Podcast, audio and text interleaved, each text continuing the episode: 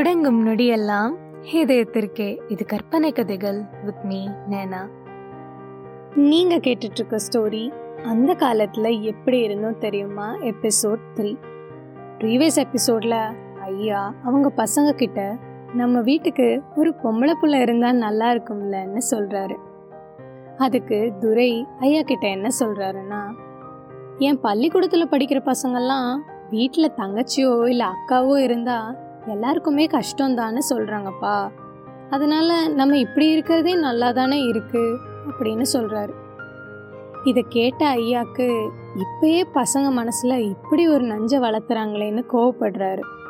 ஆனால் கோதையம்மாள் துரைக்கிட்டேயும் கோவிந்தா கிட்டேயும் நல்ல விதமாக புரிய வைக்கிறாங்க. என்னன்னா தம்பி பயலுகள்லாம் அப்படிதான் சொல்லுவாங்க. ஏன்னா அவங்களுக்கு தங்கச்சியோ இல்லை அக்காவோட அருமையோ தெரியாது. நாளைக்கே உனக்கும் கோவிந்தாக்கும் நல்லது கெட்டது சொல்ல நானோ இல்லை அப்பாவோ இல்லைனாலும் உங்களை ஆசையாக பார்த்துக்க அம்மா மாதிரி பார்த்துக்க ஒரு பாப்பா இருக்கணும்ப்பா அதே மாதிரி அந்த பாப்பாவையும் நீங்களும் ஆசையாக பார்த்துக்கணும் யார் என்ன சொன்னாலும் சரி எந்த ஒரு பிள்ளையையும் நீ சாமி மாதிரி தான் நினைக்கணும். என்ன புரிஞ்சுதா? அப்படின்னு சொல்கிறாங்க அந்த நிமிஷத்துலேருந்து துரை மனசில் அக்கா தங்கச்சியை பற்றி ஓடிட்டு இருந்த எண்ணம் மாறிச்சு. வருஷங்கள் போக போக துரைக்கும் கோவிந்தாக்கும் விவசாயத்தை பற்றியும் ஐயா சொல்லித்தராரு கிட்டத்தட்ட துரையும் கோவிந்தாவுமே வீட்டு பொறுப்புகளை கவனிக்க ஆரம்பிச்சிட்டாங்க. அதே சமயத்தில் கோதை அம்மாளுக்கு மூணாவதாகவும் ஒரு ஆண் குழந்தை பிறக்குது. அந்த பையனுக்கு ராமதாஸ்னு பேர் வைக்கிறாங்க. அப்பையும் வழக்கம் போல எதிர்பார்த்த மாதிரி குழந்தை பிறக்கல. ஐயாக்கு துரைக்கும் கோவிந்தாக்கும் வீட்டு பொறுப்புகளை மட்டும் இல்லை என்னோட வேலைகளையும் நல்லா பார்க்குறாங்களேன்னு சந்தோஷமாக இருக்காரு. ஆனாலும் அவரோட உடல்நிலை மோசமாகிறதுனால கொஞ்சம் வருத்தமும் படுறாரு. இதெல்லாம் ஒரு பக்கம் இருக்க ஐயா அவரோட மூணாவது மகனோட மழலைகளை நினச்சி சிரிச்சுக்கிட்டே இருக்காரு.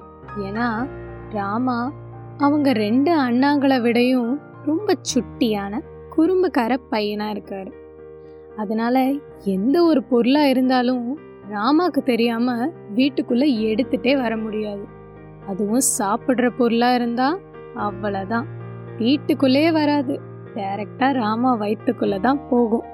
அப்போ பார்த்துக்கோங்க எந்த அளவுக்கு அடம் பிடிக்கிறான்னு கொஞ்சம் காலம் கடந்து துரையும் கோவிந்தாவும் நினைச்சதை விட நல்லா படிச்சாங்க. ராமாவும் அவங்க அண்ணாங்க என்னதான் படிக்கிறாங்கன்னு ஆர்வத்தோட தெரிஞ்சுப்பாரு.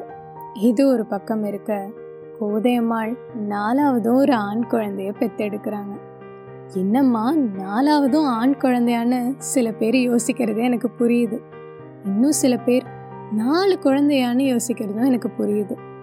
இருந்தாலும் ஐயாவும் கோதையம்மாளும் மறுபடியும் எதிர்பார்த்து ஏமாந்து தான் போயிட்டாங்க. இந்த குழந்தை பிறந்த சமயத்தில் நாடே சுதந்திரத்தை நோக்கி ஓடிட்டு இருந்ததுனால இவருக்கு தர்மராஜன்னு பேர் வச்சாங்க. சுதந்திரம் அடைய போகிற சமயம்னால ஐயாக்கு அவரோட வியாபாரங்களில் பெரும் பிரச்சனைகளாக இருந்துச்சு.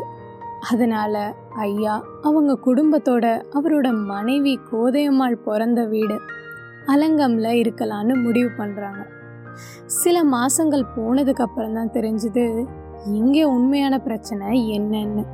அதை தெரிஞ்சுக்க நெக்ஸ்ட் எபிசோட் வரைக்கும் வெயிட் பண்ணுங்க. அண்ட் இந்த ஆடியோ உங்களுக்கு பிடிச்சிருந்தா லைக் அண்ட் ஷேர் பண்ணுங்க.